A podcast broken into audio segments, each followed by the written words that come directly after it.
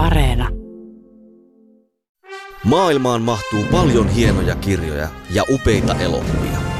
Mutta monestako hienosta kirjasta on onnistuttu tekemään upea elokuva?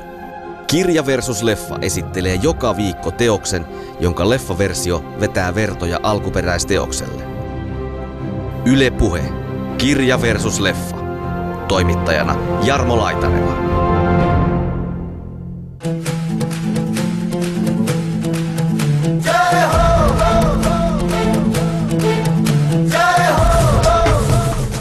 Anil Kapoor hän lähtee tanssimaan. Ja minkä tanssin hän vetää? Sen perinteisen, mistä Anil Kapoor on tunnettu. Se on tavallaan semmoista jotenkin arjen eheyttämistä. Bollywoodin ne pystyy vielä elämään, mutta Hollywood katsotaan vielä semmoisena niin rikkaiden juttuna tai sellaisena, että vähän ylöspäin katsotaan sitä.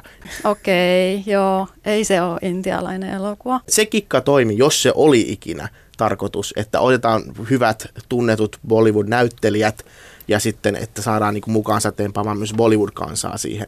Edelleenkin niin korostan tätä, että, että se juoni ja rakenne on niin kuin ihan siis loistavan kekseliä. Mun mielestä taidejat pystyy käyttämään yhteiskunnallisen vaikuttamisen keinona, ja tässä sitä on käytetty vähän huonolla tavalla. Tosi tyypillistä Intiassa, että mikään asia ei ole niin, kuin niin tai näin. Hmm. Että siinä on niin kuin jotenkin tuhat eri puolta niin kuin yhteen ja samaa asiaa. Vieras on niin kuin Jumalan tai puoliomalla arvoinen. No Sitten nämä opettajat vaan niin nakkeliniskoja tälle tota elokuvalle. Ja... Et käytännössä nyt ei ole enää semmoista niin kuin väärän mielikuvan levittämisen pelkoa.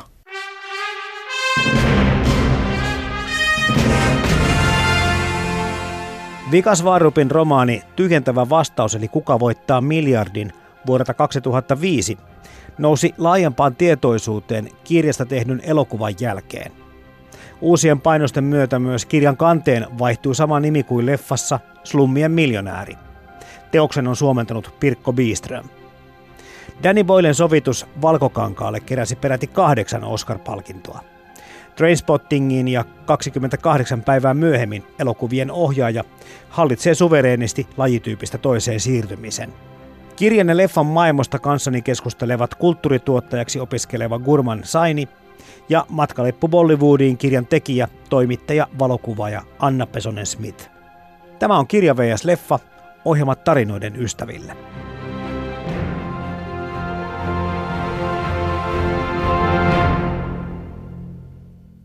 Slummien miljonääri, kiinnostava kirja, kiinnostava elokuva, poikkeaa ehkä pikkusen tähän saakka meillä käsittelyssä olleista teoksista. Kurman Saini ja Anna Pesonen Smith, minkälainen kirja, miten sitä voisi määritellä? Itse luin tämän kirjan sen jälkeen, kun olin katsonut elokuvaa jo monta kertaa ja yritin lähteä liikkeelle sillä tavalla mahdollisimman puhtalta pohjalta.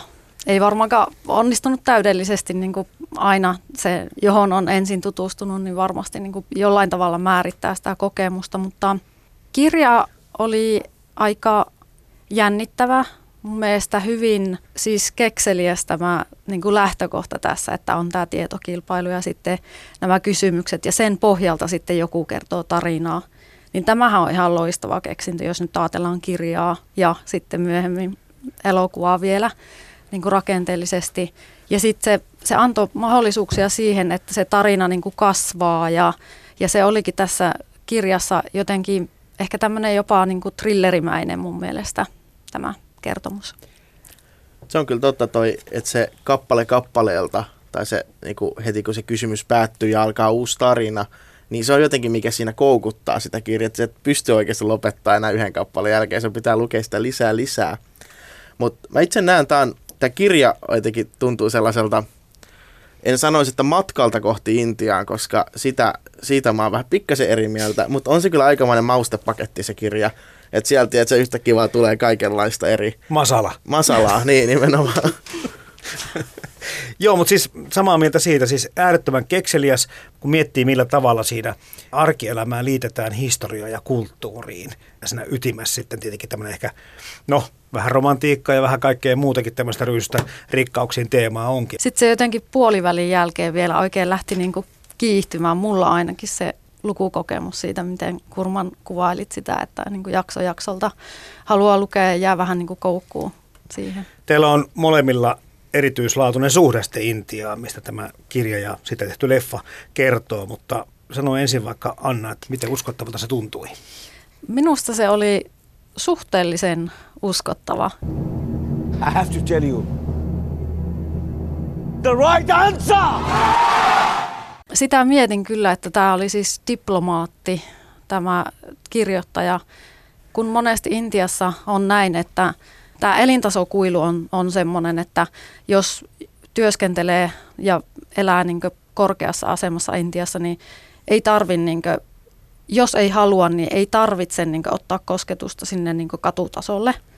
Ja mietin, mietin tuossa lukiessa, että olisi tosi kiinnostavaa tietää niin kuin ihan konkreettisesti, että minkälaista taustatyötä tämä kirjoittaja niin on tehnyt oikeasti, että, koska aika paljon voi selvittää ihan niin kuin lukemalla muuta kirjallisuutta. Että ei ole itse tullut välttämättä siellä rääsyissä kuljeskeltua kerjäläisten seassa. Ei olisi pakko niin kuin mennä Kyllä. sinne, mutta tota, toki se siis lisäisi sitä niin kuin uskottavuutta, mutta et, et haluaisin tietää, että minkälaista, minkälaista työtä tämä kirjoittaja on tehnyt tässä mielessä. Onko tosiaan mennyt sinne kadulle ja onko viettänyt aikaa siellä sitten näissä niin paikoissa, joista hän puhuu tässä kirjassa.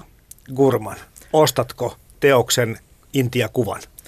No sanotaan näin, että, että erittäin huonosti markkinoitu Intian kuva, että vähän jää miettimään, että ostanko vai ei. Tottahan siinä on monta asiaa. Että et, et ei siinä tavallaan niinku, ei ole mitään uutta, että Intiassa olisi lumea tai tai ettei olisi köyhyyttä tai ettei olisi sitä niinku rikollisuutta, niin rikollisuutta tai, tai mm. tuloeroja ja sille, että, että vähempi osasia tai vähempi, tota, vähemmän tienaavia niin kuin kohdellaan vähän niin kuin orjia tai näin poispäin. Et sitä en, en niin kuin sano, että sellaista olisi, mutta kyllähän tämä nyt niin kuin selkeästi on se yksi näkökulma, joka tulee sellainen, niin kuin, toi on hyvä pointti Annalta, että kiinnostaa tietää, millaista tutkimusta on tehty, vai onko se ollut käytännössä sitä niin kuin omassa kaunissa kämpässä keksitty skripti ja sitten pyydetty niin kuin paikallisia vähän tsekkaamaan, että onko se lähelläkään oikeaa.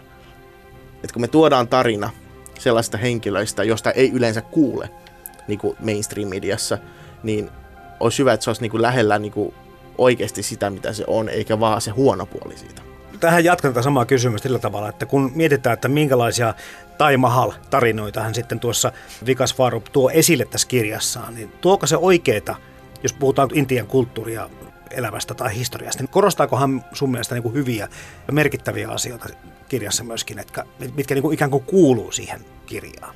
Kyllä se tavallaan, kyllä mä näen, että siellä on niin kuin tärkeitäkin pointteja ja just tällaisia, niin kuin, ehkä tässä on tosi lähellä tehty niin kuin helposti toivottu, että tämä on myös helposti lukuinen, helposti ymmärrettävä myös länsimaalaiselle lukijalle.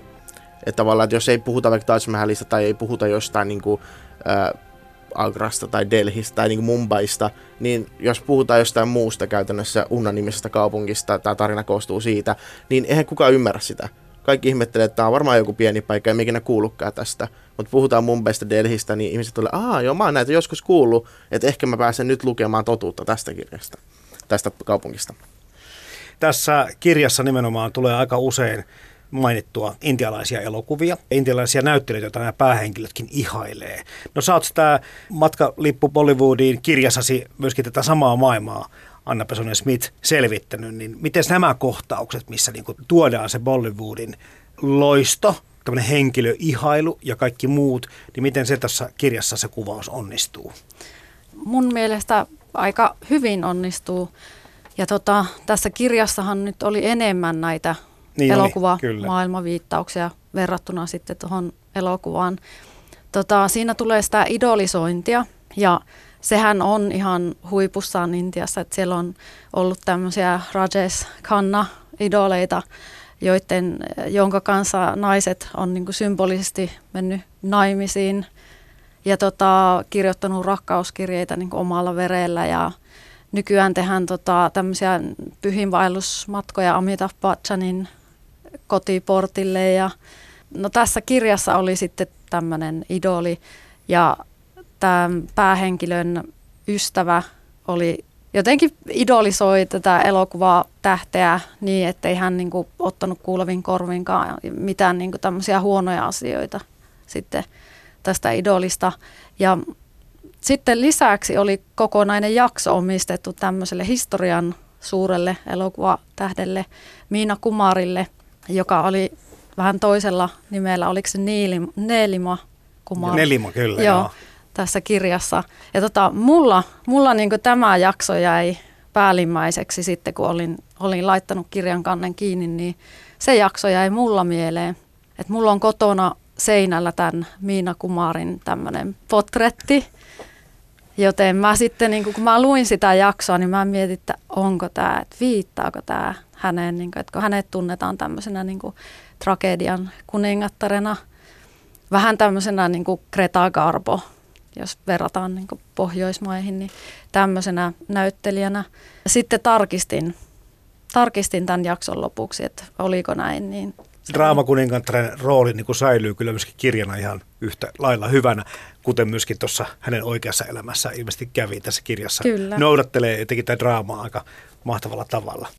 मैं जमाल और वो मेरा बड़ा भाई Salim Tämä idolikulttuuri meitä kiinnostaa tämän kurvan aika lailla. Se on ilmeisesti aika voimakasta tosiaankin Intiassa. On aika voimakasta ja se, että ihmiset, se on jotenkin tosi hullua ainakin, jos miettii, että, että siinä on henkilö, joka tekee vaan työtään. Se on näyttelijä, joka tekee vaan työtään ja sitten yhtäkkiä häntä palvotaan niin kuin todella paljon käytännössä. Just tällaisina pyhiinvaellusmatkat on jotenkin tosi naurettavia siinä mielessä, mutta, mutta, mutta se, että ihmiset käyttää vaikka viimeiset säästönsä uuteen leffalippuun, osa käy katsomassa samaa leffaa, niin kuin, jotkut leffat pyörii päivittäin, jotka on 20 vuotta taaksepäin tehtyjä. Että niinku, et mä en niinku, jotenkin pysty ymmärtämään sitä, niinku, itse mä harvemmin idolisoin ketään niin noin paljon. Mutta sä, sä oletkin kahden kulttuurin kasvatti. No se on kyllä totta. Ehkä me Suomessa vähän ihmetelläänkin tätä, että mitä se tapahtuu, miten ihmisiin suhtaudutaan. Joo. Et se on ehkä, ymmärrän hyvin sua, että sä oot täällä syntynyt kuitenkin ja mietit, että mutta sulla on toinen jalka Intiassa. Joo. Ta- tavallaan siinä on sekin juttu, että, että, että ehkä Intiassa on, sanotaan, että kaikilla ei ole sitä mahdollisuutta saavuttaa omat unelmat. Ja ne sitten kun ne katsoo vaikka jotain leffaa tai sarjaa, ne aika hyvin pystyy niin kuin jotkut ihmiset niin kuin elämään sitä, että, että okei, että toi näyttelijä vaikka ö, jossain elokuvassa onkin vaikka jossain köyhästä perheestä, sitten hänestä tulee joku rikas bisnesmies, ja sitten kun köyhän perheen lapsi katsoo esimerkiksi sitä elokuvaa, niin hän ihmettelee, että mitäs mustakin voisi tulla jotain. Että kyllähän niissä tavallaan tästä myös kasvuu, kasvaa iso yhteiskunnallinen vastuu näyttelijöille, että millaisia leffoja ne tekee, jos ne tietää, että heillä on vaikutusvaltaa. Mä oon miettinyt monesti, tota, kun niin Bollywood-elokuvia syytetään siitä, että ne on niin eskapistisia ja sanotaan sitä, että se on niin todellisuuspakoa. Ja mä oon taas jotenkin ajatellut sitten vähän myönteisemmin tämän asian, kun mä oon niin katsonut just sitä niin Bollywood-elokuvaa ilmiönä ja että mitä se on niin ihmisille, ihmisten keskuudessa. Niin mä niin jotenkin näen sen semmoisena, että he menee elokuviin niin keskellä omaa arkeaan. Ja se tavallaan niin kuuluu siihen arkeen, vaikka se niin olisikin jotakin muuta. Mutta se on tavallaan semmoista jotenkin arjen eheyttämistä tai semmoista, että kun mennään niin kuin keskellä päivää sinne elokuviin, käytetään vaikka jonkun lounaan hinta siihen elokuvalippuun. Sillä saadaan sitä niin kuin hengenravintoa jostakin, oliko justiin sun kirjasta, kun Anna luin sen, että kumminkin leffalippujen hinnat ei ole mitenkään niin kuin liian kalliita, vaan se on niin kuin pystytty pitämään koko kansan huvina. Kyllä, vähän... joka, joka lähtöön löytyy teattereita.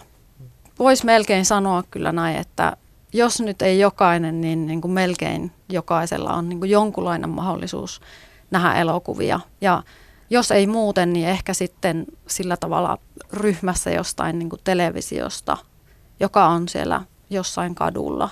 Että ees semmoinen, jos ei muuta. Vikas Svarupin kirjahan on täyteläinen, mitä tuossa puhuttiin, monipuolinen, kekseliäs. Mutta se on myöskin värikäs ja aika visuaalinen. En tiedä, miten tarkkaan on tekijä miettinyt sen homman, mutta, mutta jotenkin tuntui lukiessakin, että kyllä tästä leffa täytyy olla tulossa ja, ja niinhän se tietenkin tulikin sitten vielä. Mutta miten jos nyt ruvetaan liikkumaan sitä kirjasta tähän elokuvaan. Niin... Kirjassa tavallaan, ylipäätään kaikissa kirjassa on se hyvä puoli, että pystyy itse tavallaan omassa mielessään näkemään sen elokuvan. Mm-hmm. Että sä niin kuin, itse tuotat sen oman elokuvan päässäsi. Sitten se, jos siitä tulee hyvästä kirjasta, jossa tulee sellainen fiilis, että on tosi hienoa, että tästä mä haluaisinkin nähdä joku elokuvaversion, asettaa myös korkeat tavoitteet elokuvalle. Ja nyt mun on pakko tässä kohtaa paljastaa, että mun mielestä se elokuva ei ollut niin hyvä, jos sitä katsoo Bollywood-näkökulmasta, intialaisesta näkökulmasta, niin mun mielestä oli tosi kuiva skripti.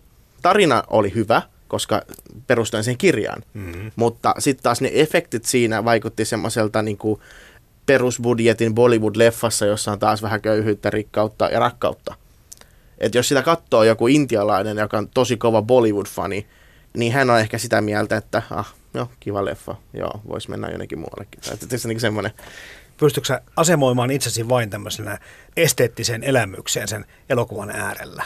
Vai tuleeko sulta sieltä väkisinkin se yhteiskuntakritiikki sit sieltä No läpi tulee, se? pakko myöntää. Mulla tulee ehkä se yhteiskuntakritiikki, koska jos yhteen pakettiin laittaa kaikki mahdolliset Intian ongelmat, niin se ei kyllä vaikuta yhtään miltään niin representative asialta. Et se nyt selkeästi tämä on, ei ole kohdistettu, tähän ei ole Bollywood-leffa. Ei ole. Et, tota, et se ei ole tietenkään kohdistettu Bollywood-kansalle, mutta, mutta Bollywood-kansalle sillä, jos voisi sanoa termiä käyttää, mutta se on vähän sellainen, niin kuin, se on se kohta, mikä mun mielestä vääristää sitä. Mm. Jos sitä, niin kuin, jos sitä katsoo vaikka Hollywood-kansa, niin, niin tavallaan he luulee, että jes, jos sulla ei ole mitään kosketusta Intiaan, niin se tulee heti sen mieleen, että okei, että tällainen on Intia. Pikkusen ehkä vaarallista, jos Danny Boyle määrittelee länsimaisten ihmisten niin kuin mielikuvan Intiasta, niin. ja se on tuo. Ja. Mm, kun mä oon itse tota, kiinnostunut intialaisesta elokuvasta jo silloin ihan 2000-luvun niin kuin alusta lähtien. Ja sitten kun tämä leffa tuli, niin aina kun mä puhuin niin kuin tästä mun kiinnostuksen kohteesta, niin sitten vastaus oli täällä Suomessa, että mä en niin kuin tiedä noita intialaisia elokuvia. Tai hei kun hei, tiedän mä sen yhden, Slummien miljonääri. ja mä joka kerta niin kuin sillä, että Mm, Okei, okay, joo, ei se ole intialainen elokuva. Että aina sitä sai niinku selittää. Our contestant, Jamal Malik, call center assistant from Mumbai, is on 16,000 rupees and has already used one lifeline. Ask the audience. Mulla ehkä oli myös vähän semmoinen niinku asenneongelma alkujaan tämän elokuvan kanssa. Just tässä mielessä, että koska se on niinku länsimaisen tekemä elokuva, jossa nyt vähän sitten on koitettu päälle liimata jotakin. Lopussa on niin semmoinen tanssillinen joukkokohtaus ja no kyllä siinä rakkaustarina on, että, mutta että onhan niin kuin Hollywood-elokuvissakin samalla tavalla kuin Bollywood-elokuvissa. Mä oon sitten niin kuin myöhemmin niin katsonut tätä elokuvaa ihan vaan niin kuin länsimaisena elokuvana ja semmoisena se se kyllä toimii mulle tämmöisenä viihdeelokuvana. Siis siinä mielessä, jos, jos sitä mitataan niin kuin sillä esimerkiksi, että kun tämä elokuva tulee televisiosta, niin jäänkö katsomaan sitä, niin kyllä jään. Ja monestihan se on tullutkin, että ja monesti on sitä kattonutkin sitten vaikka keskeltä tai lopusta tai alusta tai miten vaan, mutta et kyllä siihen niin kuin aina jää sitä katsomaan, että kyllä se mun mielestä on semmoinen hyvä mittari. Tota, sä asuit silloin just Intiassa, kun se 2008 se Danny Boylen leffa tuli. Ja ilmeisesti sitten sinun oltiin yhteydessä Suomesta, että minkälaisia reaktioita paikallisissa tämä leffa on aiheuttanut. Kerroksä niistä tunnelmista? Joo, tosiaan opiskelin Intiassa äh, Kolkatassa äh, Chadapur-yliopistossa ja MA in Film Studies, eli elokuva, elokuva oli aiheena. Ja tota, tosiaan nämä Oscar-palkinnot oli oli se niin kuin ensimmäinen kiinnekohta mulla tähän elokuvaan. Mä menin siihen sisälle sitä kautta, sain tietää siitä, että olin taas sitten siellä opintojen parissa ja kiinni niin kuin paljon muissa asioissa, niin se tuli sitä kautta ja tosiaan täältä Suomesta sitten oltiin minun yhteydessä ja sitten kysyttiin, kysyttiin näitä, että no voisitko kysellä sitten ihmisten tuntoja niin kuin siellä paikan päällä ollessasi. Ja, ja tota, no meidänkin yliopistolla niin oli aika nuivaa niin suhtautuminen tähän elokuvaan, että meillä oli elokuvan näytöksiä, olisiko ollut keskiviikosta perjantaihin, että me katsottiin joka iltapäivä elokuvaa ja opiskelijat halusivat nähdä sitten tämän elokuvan ja sitä kärtettiin, että no hei, katsotaan tämä ja no sitten nämä opettajat vaan niin nakkeli niskoja tälle tota elokuvalle ja jossain vaiheessa se sitten katsottiin sillä tavalla, että opiskelijat itse niin hommas sen ja pyöritti sen ja opettajia ei olisi voinut vähempää kiinnostaa. Ja sitten nämä kommentit, joita mä pyysin myös niin kuin hindi-elokuva tutkijalta, tämmöiseltä professorilta Madhava Prasad, joka oli käynyt puhumassa meidän yliopistolla. Ja sitten tämmöinen Suomessakin vierailu elokuvakriitikko Amrit Kangar asuu Mumbaissa, niin, niin tota, heillä oli myös, myös tämmöinen kriittinen suhtautuminen näihin, näihin seikkoihin, ehkä lähinnä lapsinäyttelijöiden käyttöön elokuvassa. Ja tota, he niin kommentoi sitä, että mitä nyt sitten tapahtuu näille lapsille ja heidän niin tulevaisuudelle, kun hän on kerran käynyt kävelemässä sillä punaisella matolla. Ja tota, sitten puhuttiin paljon niin tämmöisestä slummieksotiikasta. että sitä, sitä niin kuin, että oli, oli tässä Danny Boylin elokuvassa, mikä on totta, että, että näin oli. Ja se, tämänhän elokuvan jälkeen Mumbaissa niin on tullut, en tiedä voiko sanoa lieveilmiöksi, mutta on tullut tämmöisiä slummikierroksia juurikin, niin kuin tässä nimenomaisessa Dharavin slummissa, joista sitten maksetaan jo, kierroksilla on opas. Ja, Tule ja tota, katsomaan köyhiä. Se ensin kyllä kuulostaa siis tosi, tosi niin kuin karskilta, mutta sitten, sitten taas, kun Intiassa kaikki on jotenkin, niin kuin, kaikissa asioissa on niin kuin monta puolta, niin sitten sinä ekana miettii, että no, onpas kuvottavaa, että sinne mennään niin toisten koteihin ja katsomaan niin päältä päin ja sitten päivitellään ehkä ja ihmetellään. Sitten seuraava ajatus ehkä voi olla, että no hei, että no saako ne siitä jotakin hyötyä? Että hyödyttääkö ne jollain tavalla kuitenkin sitten nämä kierrokset niitä ihmisiä. Et mun mielestä se on niin kuin tosi tyypillistä Intiassa, että mikään asia ei ole niin, kuin niin tai näin. Hmm. Että siinä on niin kuin jotenkin tuhat eri puolta niin yhteen ja samaa asiaa. Ja tavallaan jos miettii sitä, että, että intialaisilla kuitenkin semmoinen yleisesti sanottuna semmoinen adidideva bhavo asenne, eli tarkoittaa, että vieras on niin Jumalan tai puolijumalan arvoinen, eli tavallaan, että heillä onkin semmoinen niin vieraanvaraisuutta – että ne ei niinku ehkä pakolla otakaan sitä semmoisena, että, että joku nyt turisti tunkeutuu meidän himaan katsomaan. Että ne ottaa semmoinen, tuu vaan sisään, tehdään sulle teetä ja ruokaa ja lähdet täältä kun oma perheenjäsen.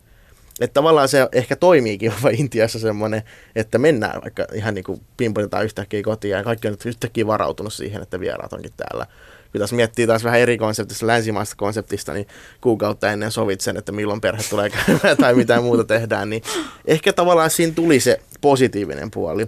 Ja tärkeintä on se, että se nostettiin tapetille, koska voisin väittää taas tämä yhteiskunnallinen kritiikki iskee tältä, voisin väittää, että aivan varmasti joka ikinen paikallinen poliitikko tai vaikuttaja tietää, että siinä on slummeja ja tietää, että kaikille ei ole olot hyvin. Mm-hmm. Mutta mitä niitä on tehty? yleensä taiteilijalla on myös yksi, yksi aspekti, on tämä yhteiskunnallinen sanoman tuominen. Mm. Ja se on hyvin tuotu tässä, tässä molemmissa teoksissa. Mutta sitten taas, jos miettii, että, että onko tämä kuitenkin paketti ongelmia ilman ratkaisua, mutta onko taas sitten taiteilijan velvollisuus antaa ratkaisu siihen vai nostaa asiatapetille.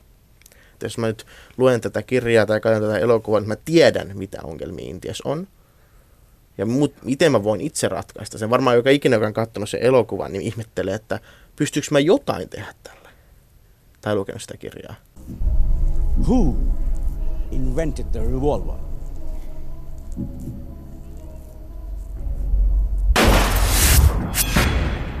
Samuel Colt.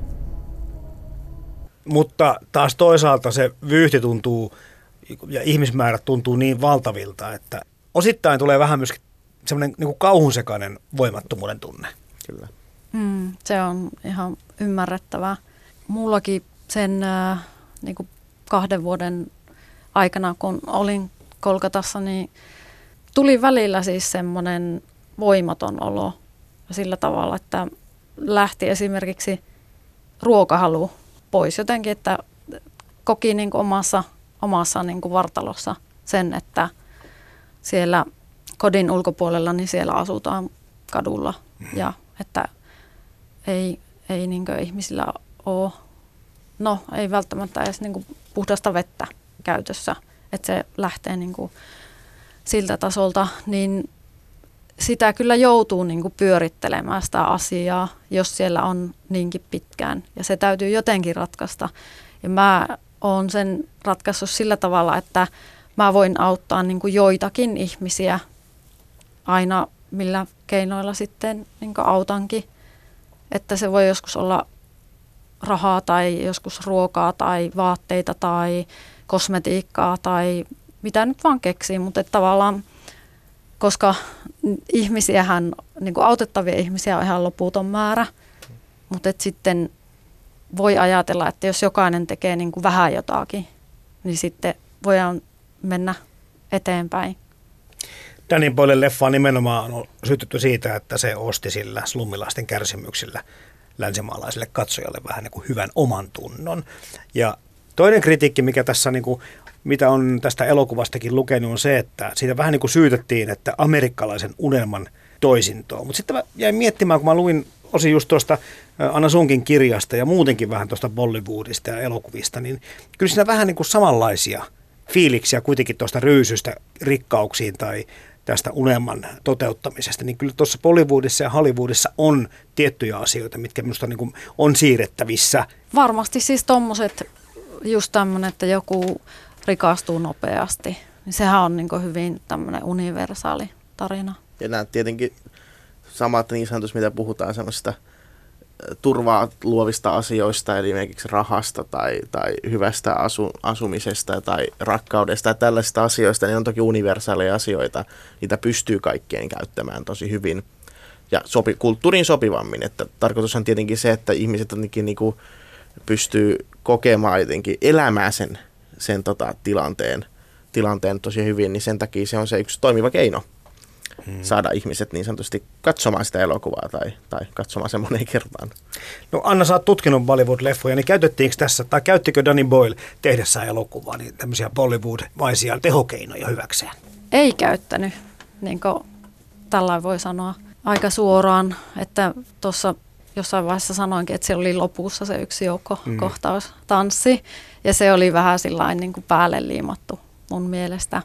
Ja tota, joukkokohtauksethan on toki siis se niin kuin intialaisten Bollywood-elokuvien se niin kuin asia, jonka he tekevät niin ihan mahtavasti, jos nyt niin kuin ajatellaan näitä ansioita. Siellä oli kuitenkin sitten Bollywood-näyttelijöitä mukana mikä, ja paikallisia näyttelijöitä, joka on tietysti ehkä nyt kuitenkin hyvä konsti. On, ja siis tavallaan jos miettii, että Anil Kapoor-niminen näyttelijä on. Ja sen aspekti, jos miettii tavallaan siinä, että, että jos joku ei yhtäkään Hollywood-leffaa katsonut ihminen kuulee, että meidän Anil Kapoor on jossain Hollywood-elokuvassa. Ja sitten on niinku Irfan Khankin on siinä ja siinä on niinku tosi paljon Bollywood-näyttelijöitä nyt Hollywood-leffassa. Mm. Siinä on edelleen vähän semmoinen, niinku, en mä sanoisi niinku, Hollywoodi ehkä enemmän katsotaan liian ylöspäin. Niin kyllä tavallaan se kikka toimi, jos se oli ikinä tarkoitus, että otetaan hyvät tunnetut Bollywood-näyttelijät ja sitten, että saadaan niin mukaan sateenpaamaan myös Bollywood-kansaa siihen. Ja aivan varmasti, jos uutiset, sitä uutisoitu, että Annika Puro on tässä mukana. Ja, ja sitten hän on kuitenkin semmoisena highlight-näyttelijänä siinä, kun hän on se, tota sen äh, Haluatko miljonääriksi ohjelman juontajana. Ja kaikki tietää, jotka on katsonut sen ohjelman, niin että ne on ihan hauskoja tyyppejä siinä mm. ohjelmassa. Ne vähän pitää jännitystä yllä ja vähän nostattaa yleisöä. Ja siihen oli todella sopiva valinta Annika Puro. Niin, mä en tiedä, että osaako katsoja erottaa just tätä hommaa, että miten se Hollywood ja Bollywood tässä yhdistyy tai pitäisikö ne niin kuin ymmärtää. Mutta lapsi ja nuoret näyttelijät, kaikki oli rooleissaan hyviä, ehdottomasti hyviä, mutta just poliisipäällikkö Irfan Khan ja tämä Haluatko miljonääriksi juontaja Anil Kapoor olivat aivan loistavia. Et sillä tavalla ehkä sydäntä lämmittää, että et selvästikin kaksi merkittävintä suoritusta tuli sitten kumminkin Bollywood-näyttelijöiltä. Ja siinä oli yksi hauska pointti, että kun mä muistelen sitä elokuvaa, niin siinä, mä en muista minkä, minkä rahasumman kohdalla Anil Kapoor hän lähtee tanssimaan ja minkä tanssin hän vetää. Sen perinteisen, mistä Anil Kapoor on tunnettu. Mä en muista, mistä biisistä se alun perin oli se tanssi, mutta hän vetää just sen tanssin siinä. Niin kuin se, se, se, on perus Anil Kapoorin niin kuin brändi, jonka sä ostat.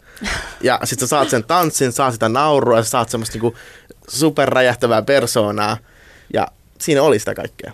Siinä tuli yksi viittaus sitten Bollywood-maailmaan.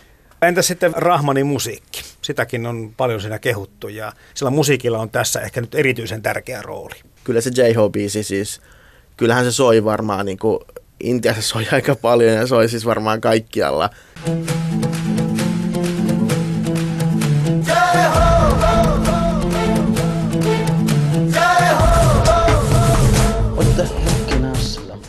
tarkkaan miettii, niin eihän siinä sille ole niin pitkää tarinaa niissä lyriikoissa. Että se on vaan se, se tempo on siinä jotenkin, että nyt jotain täytyy tehdä ja jotain niin kuin tulevaisuuden kuvaa maalataan siinä. Mun mielestä se on vaan tosi motivoiva biisi. On se tosi mahtipontinen ja hieno siinä lopussa.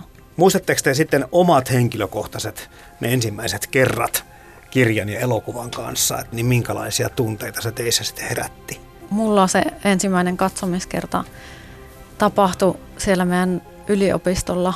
Se oli tämmöinen elokuvan katseluhuone, jossa ei ollut tuoleja, me istuttiin lattialla. Se oli täysin ilmastoitu ja pimennetty tila, kun muualla luokkahuoneessa oli tosi kuuma.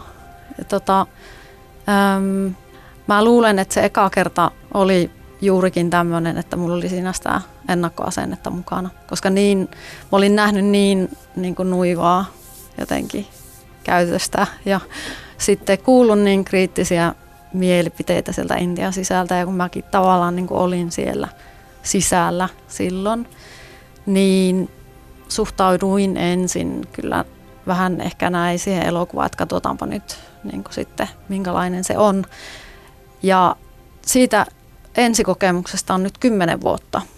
Ja nyt kun mä otan sen elokuvan vaan niin kuin elokuvana, niin mun mielestä on niin kuin todella viihdyttävää ja edelleenkin niin korostan tätä, että, että se juoni ja rakenne on niin kuin ihan siis loistavan kekseliä, että niin kuin kumpaankin kirjaan ja sitten elokuva, että molemmissa toimii ja se on niin kuin se paras asia niin kuin molemmissa. Eli sä pystyt siis tämmöisen niin Bollywood-tutkijan sulkemaan vähän niin kuin katselukokemuksen ulkopuolelle ja ottaa sitten vain esteettisen nautinnon sitten vastaan. Joo, kyllä mä nykyään pystyn. Mulle ehkä toimii toi kaikissa muissa Bollywood-leffoissa, mutta just tällaisissa, kun yhteiskunnallisissa asioista kyse, niin vähän ehkä menee se. Mutta siis ehkä tavallaan itse olin nähnyt jo Intian niin kuin as it is, ennen kuin mä tavallaan tutustuin tähän teokseen.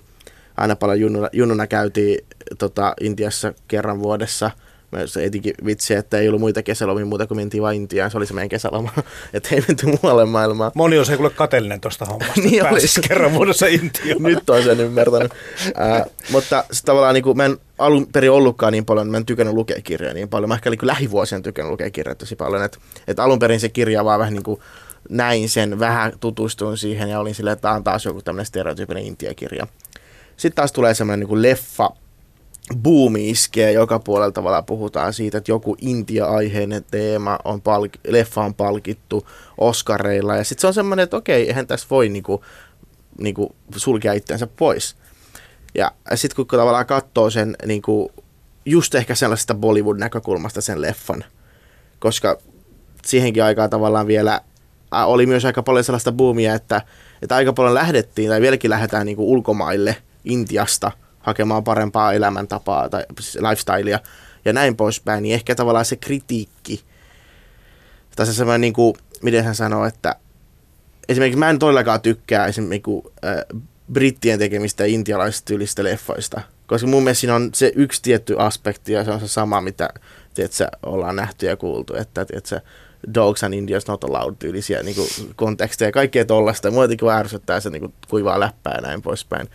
Mutta sitten taas kun katsoo taas ihan kriittisestä näkökulmasta nyt lähi, lähipäivinä vielä katsoin uudestaan se, että mitä nyt tunteita herättää, niin mulla tulee edelleen se fiilis, että tässä on tärkeitä teemoja, nyt kun ymmärtää ne teemat paremmin ja ymmärtää, että niin kuin se mitä siinä näytetään, niin, niin mitä jos on oikeasti jonkun elämässä. Että se ei ole enää se leffa, joka päättyy siihen niin kuin tekstityksiin ja se on siinä selkeä. Nyt pystyy vähän ymmärtämään, että tämä on oikeasti ehkä jonkun elämä niin kuin Intiassa.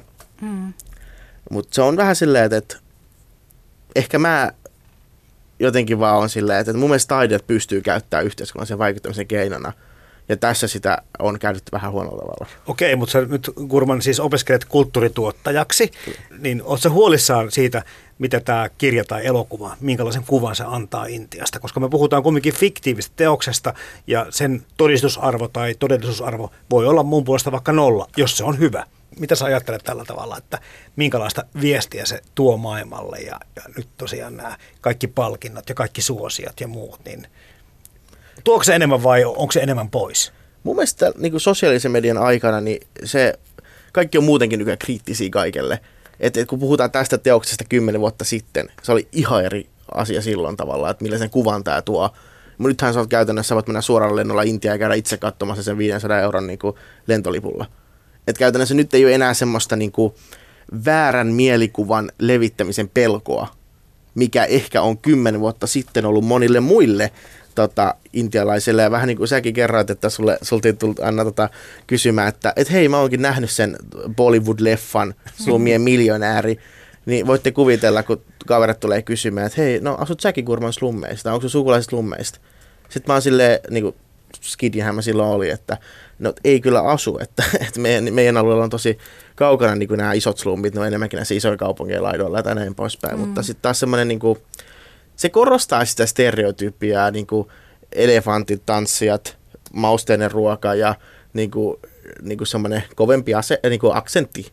Niin kuin, se vaan korostaa sitä jotenkin sitä stereotyyppiä ja mä jotenkin aina vähän vieras, vieraatun siitä semmoisesta asiasta.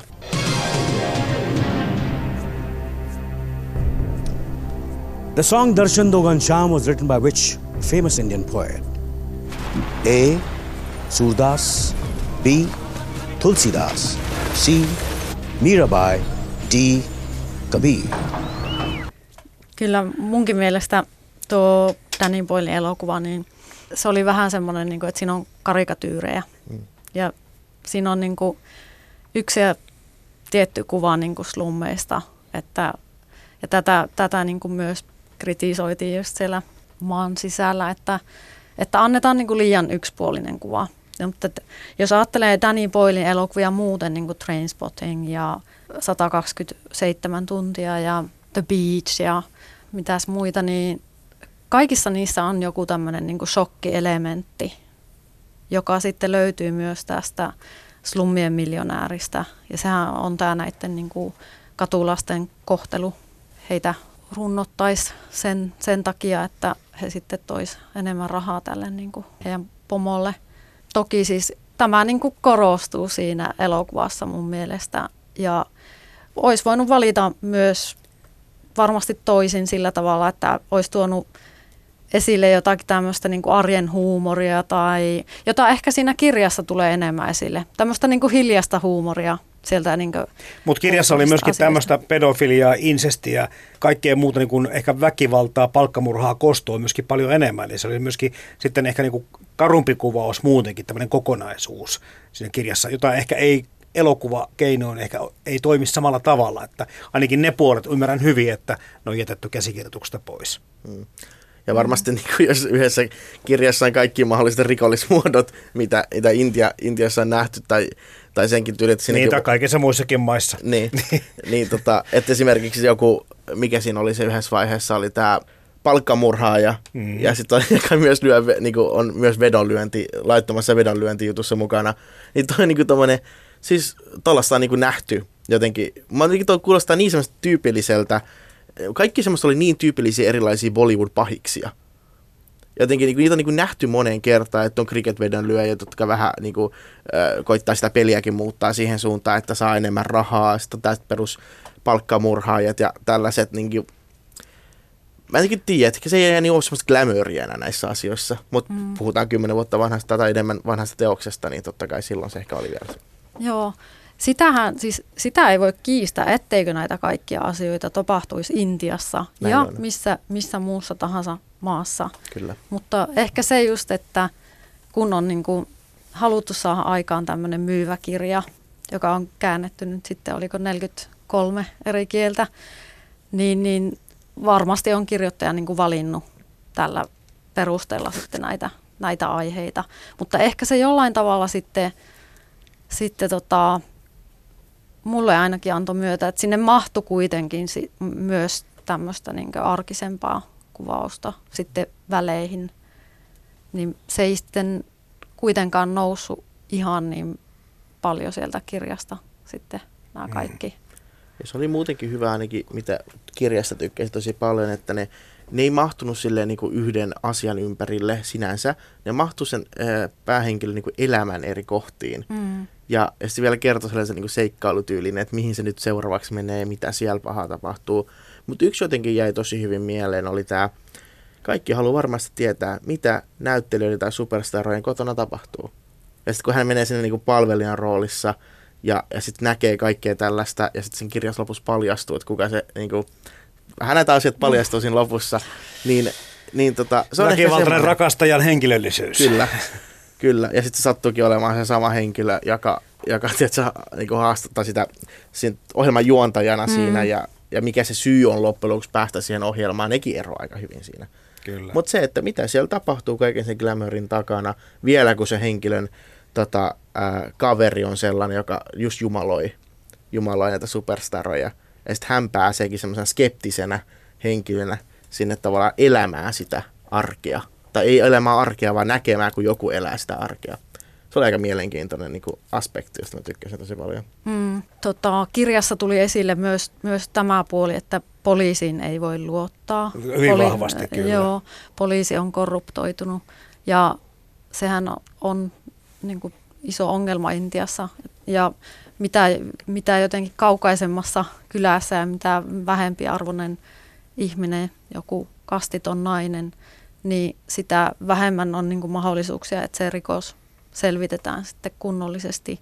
Mutta sitten toisaalta nyt on Netflixiin tullut tuo Delhi Crime, joka kertoo Nirpajan tapauksesta, tästä joukkoraiskauksesta, niin on siinä kohti kyllä itse miettinyt, kun niin paljon niin kuin kritisoidaan Intian poliisia, että kuinka korruptoitunut se on, niin, niin toisaalta siis niin kuin todella uskomatonta, että ne sai kaikki ne tekijät kiinni siitä tapauksesta. Jos ajattelee, jos menee niin kuin Delhiin ja katsoo vähän sitä kaupunkia, niin voi vaan niin kuin miettiä, että miten se ikinä oli mahdollista. se on ehkä muutenkin toi poliisien tai viranomaisten toiminta, se onhan vähän laiskaa, jos miettii yleisesti. Se yleisen kuva tulee ja se kuva ei ole edes tässä kohtaa, ei ole länsimaalaisen aspektin aiheuttama. Se on ihan paikallisesti tapahtuu näin. Sä voit nähdä, tiedät, se liikennepoliisin nukkumassa, sä voit nähdä, tiedät, se vartijan niin olemassa ihan laiskana. Sitten sä tavallaan tuot sen, ainakin itsekin koen tosi monta kertaa kulttuurishokin vuosi toisensa jälkeen, kun menen sinne, että, että miten tämä ei voi olla niin helppoa, ihan sama missä tahansa asiointi, jos se on semmoinen kylä, kylätason tilanne. Mm. Miksi se on niin semmoista, että puoli tuntia ei ole mitään, se, että sanot, että kello 14.02 on tapaaminen, niin sitten se onkin kolmelta, ja semmoista, se, niinku, se ajan määritelmä on ihan eri, toki siinä on toki oma, oma huumorinsa siinä, mutta, mutta se, että et kyllä, toi, kyllä on tosi, tosi paljon sellaisia ihmisiä, jotka on tosi ahkeria työssään. On tosi paljon ihmisiä, jotka ei välitä niinku yhtään, mitä korkeampi pomo sanoo, jos se on oikeasti moraalisesti oikein. Mutta sitten on myös ihmisiä, jotka ehkä jää sen systeemin jalkoihin, joka on jo valmiiksi korruptoitunut.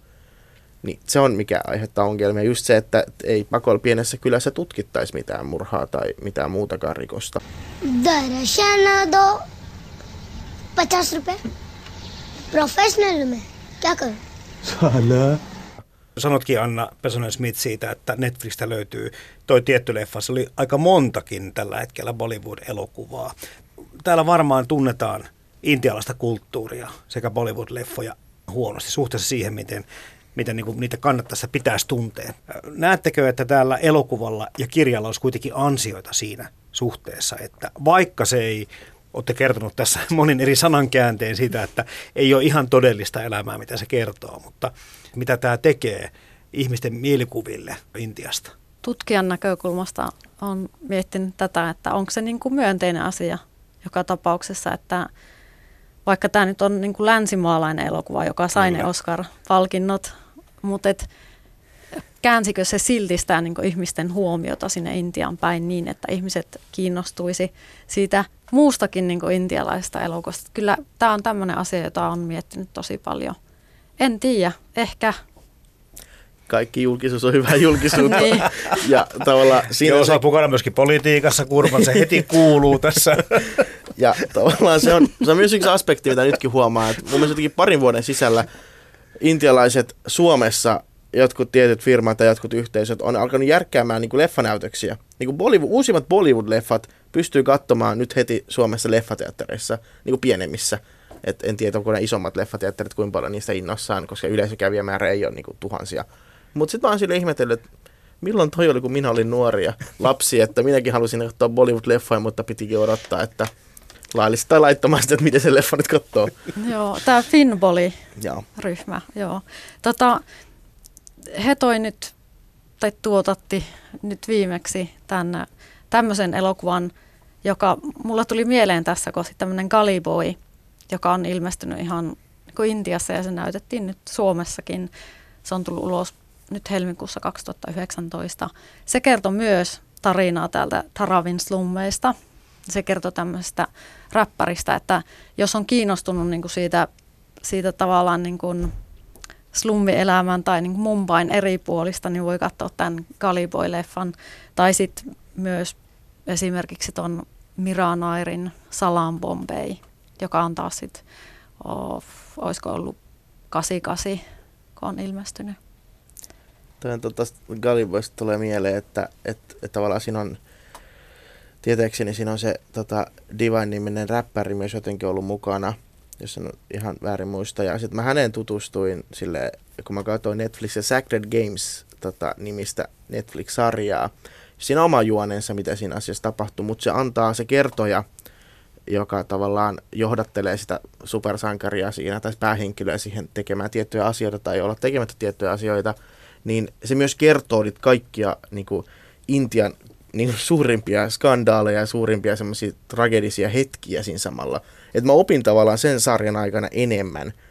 Ja hän yhdessä vaiheessa toteaa, joka jotenkin liittyy myös tähän Slummien Millionaire-leffaan, niin siinä Netflix-sarjassa hän toteaa, että hän oppi uuden tavan tehdä rahaa, ja se on sekoittaa uskonnot politiikkaan. Ja siitä mä jotenkin huomasin sen tossakin, että tässä, elokuva, tässä molemmissa teoksissa hän ää, kirjassa sekä leffassa, uskon, että hän ei näytä mitenkään niinkään hyvässä valossa. Siinä on mm-hmm. pedofiliaa, sitten siinä on se perus mellakka, että tapetaan joku, jos on tiettyä uskontoa, vaikka se alkaakin jostain, tiedätkö, pienestä riidasta, että kuka ottaa e-, ensiksi vettä jossain, tiedätkö, vesijonossa. Kun tiedetään, että Intiassa uskonnot on aika vahvasti läsnä, on vahvasti, tota, se kulttuuri lähtee oikeastaan siitä. Ja siinä kohtaa tavallaan uskonnot oli tässä todella ää, niin kuin huonossa valossa. Ja se myös tuo sellaista, tiedätkö, että uskonnoton pahasta aiheuttavaa riitaa tällaista puhetta. Ja itse taas ää, on, on, on Hare Krishna ja Suomessakin tota, aktivisti sitä liikettä nähdään, Krishna-liikettä ää, kirjojen, kasvisruuan tai sitten musiikin muodossa, niin, niin kuin miettii sitä todellista, mistä tämä lähtee pyhistä kirjoituksista, se on ihan erilaista, mitä niin kuin tavallaan se nykymaailmassa nähdään uskonnot. Ja se on se nimenomaan, mun tulee joka kerta mieleen se, että kun uskonto tavallaan se, uskonnothan, se on sinänsä helppoa, että ohjata massaa, jos ne on samaa mieltä tiedosta asiasta. Samalla tavalla se toimii vaikka ammattiliitoissa tai muissa, että jos sä tietty ammattikuntaa, niin on helppo saada lakkoilmaa. Niin sama myös uskonnoissa. Niin sitä on käytetty väärin ja sen takia uskonnot on laitettu tosi huonoon valoon. Ja se on, mitä mä tykkään joskus tuoda aina esiin, koska kannattaa tutustua – just jos Intiaa ihmettelee moniuskontoisena maana, niin kannattaa tutustua vaikka joka ikiseen uskontoon yksitellen ja sitten miettiä niiden eroja ja yhtäläisyyksiä, kuin että lähtee sellaisena, että, että, tota, että siellä varmaan tapetaan, jos on eri, eri uskontoa oleva ja näin poispäin. Se on puhdasta politiikkaa. Se on meille vaikea ymmärtää, koska tuossa ennen lähetystäkin kerrottiin sitä, että kieliäkin on. En tiedä paljonko uskontoja on Intiassa, mutta kieliäkin oli vähemmän 30 virallisia kieliä. Joo.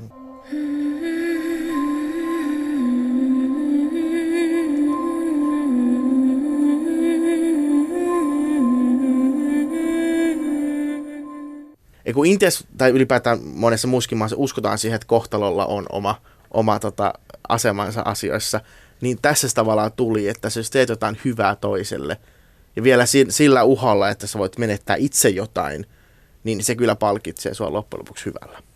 Mm. Ja se oli jotenkin tosi kaunista. Tämä kohtalon merkitys, sehän on tuossa pyörii mukana. Pää roolin esittäjä heittää sitä onnenkolikkoa monta kertaa, mutta lopussa selviääkin, että se oli vain kaksi kruunaa. Eli mm-hmm.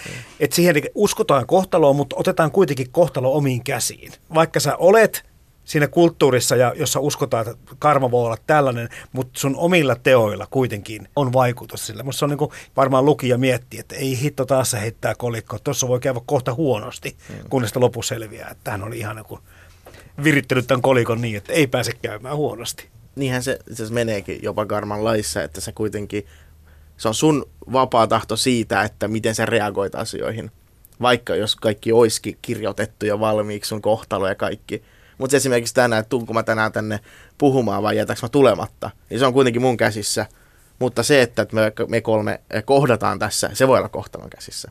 Että tällaisia asioita, niin mun mielestä oli tosi hyvä pointti se, että, että se vähän, että se huijaa itseään siinä joka kerta ja vähän muitakin siinä huijaa, että no mitäs tää tulee ja tää tulee, niin se, vaikka siinä ryöstö, oliko Kyllä. se tota, kun sen piti, julkiksen siivoajan piti sitten ryöstää häneltä häitä varten iso rahasumma, niin sitten hän, hän sanoi silleen, että jos se tulee tää, niin sit et ryöstä, jos tulee klaava, niin sä ryöstät, niin sitten hän estää hänet siinä kohtaa. Niin, mutta Aivan, kuitenkin se vaikka hän... Sitä. Kyllä, mutta se tuli se, se, että tuli se kruuna, että älä ryöstä, mutta sitten taas kotiapulainen otti Joo. kuitenkin kohtalon omiin käsinsä ja kuitenkin ryösti. Kyllä. Eli hän uhmasi vähän kohtaloa myöskin sit siinä.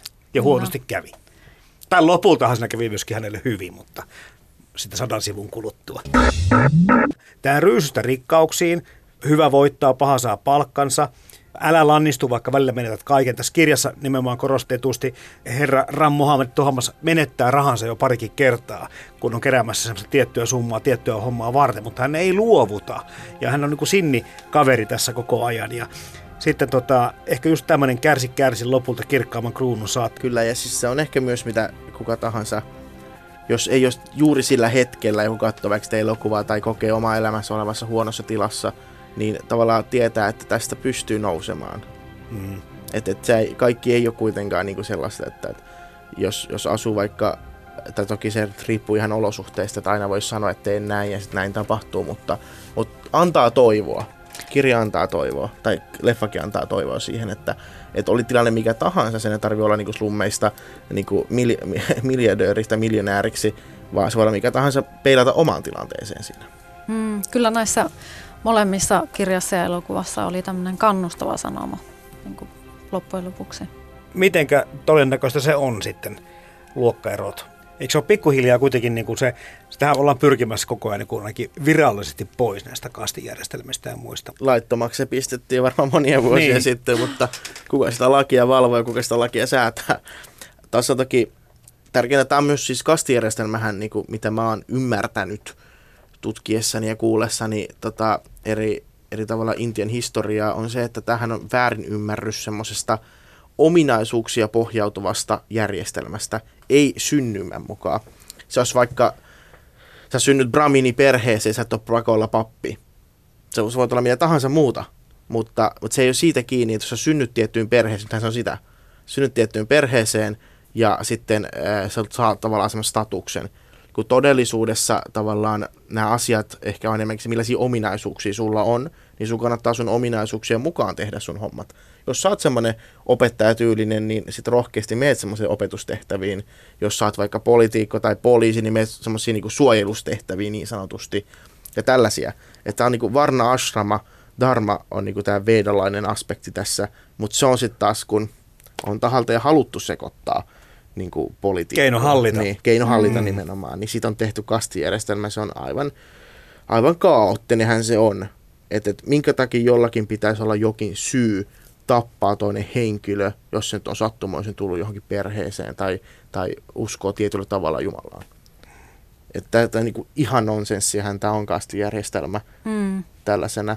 Sen takia se on, kun se on vaan, kun kaikki ei tiedä sitä, mistä mikäkin on lähtöisin. Kaikille ei ole myöskään sitä mahdollisuutta lukea ja opiskella niistä. Tärkeintä on tavallaan tuoda se asiat kuten ne on, kuin tavallaan niin kuin antaa se oma aspekti niistä. Ja siinä tulee se keino hallita ja saada Mm. omaa valtaa. Kyllä koulutus on, on niin kuin tärkeässä osassa siinä, että päästäisiin niin kuin tämmöisistä raja-aidoista eroon. Final answer. Final answer. Jamal Malik, you're on a dream run. My heart says you're gonna win more. 2005 ilmestyi tämä Vikas Varupin tyhjentävä vastaus, eli kuka voittaa miljardin. Ja sitten se jännällä tavalla se tuo huomaa, miten Money Talks, kun se muuttui sitten tuon elokuvan myötä sitten uudet painokset slummien miljonääriksi myös kirjassa. Ja leffa tuli 2008. Nyt kun nämä itse luin, tiedän kun kerran katsoin elokuvan, pidän molemmista tavattomasti. Ensinnäkin toi Pirkko Biströmin suomennos toimi erittäin hyvin. En tiedä sitten, huomasitko sä mitä, Gurman siinä mitään semmoisia termistöjä, jotka, jotka niin kuin ehkä sun silmään hyppäsi, mutta itse pidin tuosta suomennoksesta tosi paljon. Mä tykkäsin myös todella paljon suomennoksesta. Se tavallaan, se on todella hyvin tehty ja siinä oli ymmärretty myöskin tavallaan se intialainen kulttuuri. tai se, mistä puhuttiin, niin ymmärretty hyvin. Siinä oli tosi paljon semmoisia sanoja, jossa, jotka ei ollut käännetty, eikä edes ehkä selitetty. Ää, esimerkiksi jos vaikka puhuttiin, että siinä junaryöstötilanteessa, että, että eräällä naisella oli salvar kamis päällä, niin joka, se, joka ei tiedä, mikä on salvar kamis, En tiennyt ja muuten kiinnitin huomiota siihen. Joo. Et ei pysty miettimään, että mikä siinä, niinku, mikä repes missäkin kohtaa niinku, ja miten tämä oli niinku, tämä tilanne, kun se kuvailee sitä. Mutta jos ei tiedä, millainen on salvarka, missä voit kuvitella, että se on ehkä toppi, se on ehkä niinku, pidempi, se on joku kaapu. Sä et tiedä sitä. Ja en tiedä, onko kymmenen vuotta sitten ihmiset alkanut googlettamaan saman tien, kun ne lukee kirjaa mm. tai puhelimella samalla.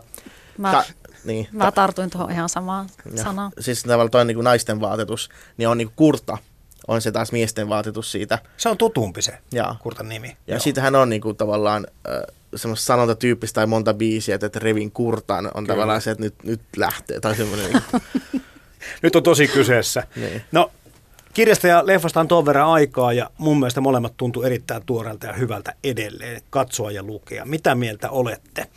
Säilyykö teosten asema vai kenties vielä paraneeko? Tässä on kuitenkin puhetta siitä semmoista kirjasta ja semmoista elokuvasta, jotka ovat palkittuja ja menestyneitä ja jollakin tavalla ehkä moderniksi klassikoiksi tulkittavia teoksia. No, ton ähm, juonen ja rakenteen osalta, niin ne on niin jotenkin selkeitä ja niin hyvin keksitty. Monestihan onkin niin, että joku tosi simppeli asia niin on, on tosi hyvä ja sitten joku toinen voi vierestä sanoa, että niin miten mä en tota keksinyt.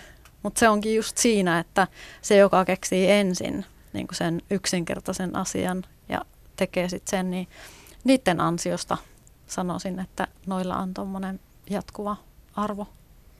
kyllä, samaa mieltä siitä, että toi juoni nimenomaan tai ylipäätään, että joku keksi tuoda tämän asian ekana markkinoille, Mm. niin se kyllä, kyllä tätä niinku, nämä on niitä teoksia, joista niinku voi yhtä hyvin sanoa, ja et sä mukaan lukenut tuota kirjaa, tai et sä mukaan nähnyt mm. tota, ihan sama mistä kontekstissa puhutaan, että tää on niinku, nämä on just näitä kirjoja, jotka kuuluu siihen Harry Potter tai Taru Sormusten herrassa kategorioihin, että jos ei ole kuullut, niin saa vähän, tai jos ei ole lukenut, saa vähän paheksuntaa.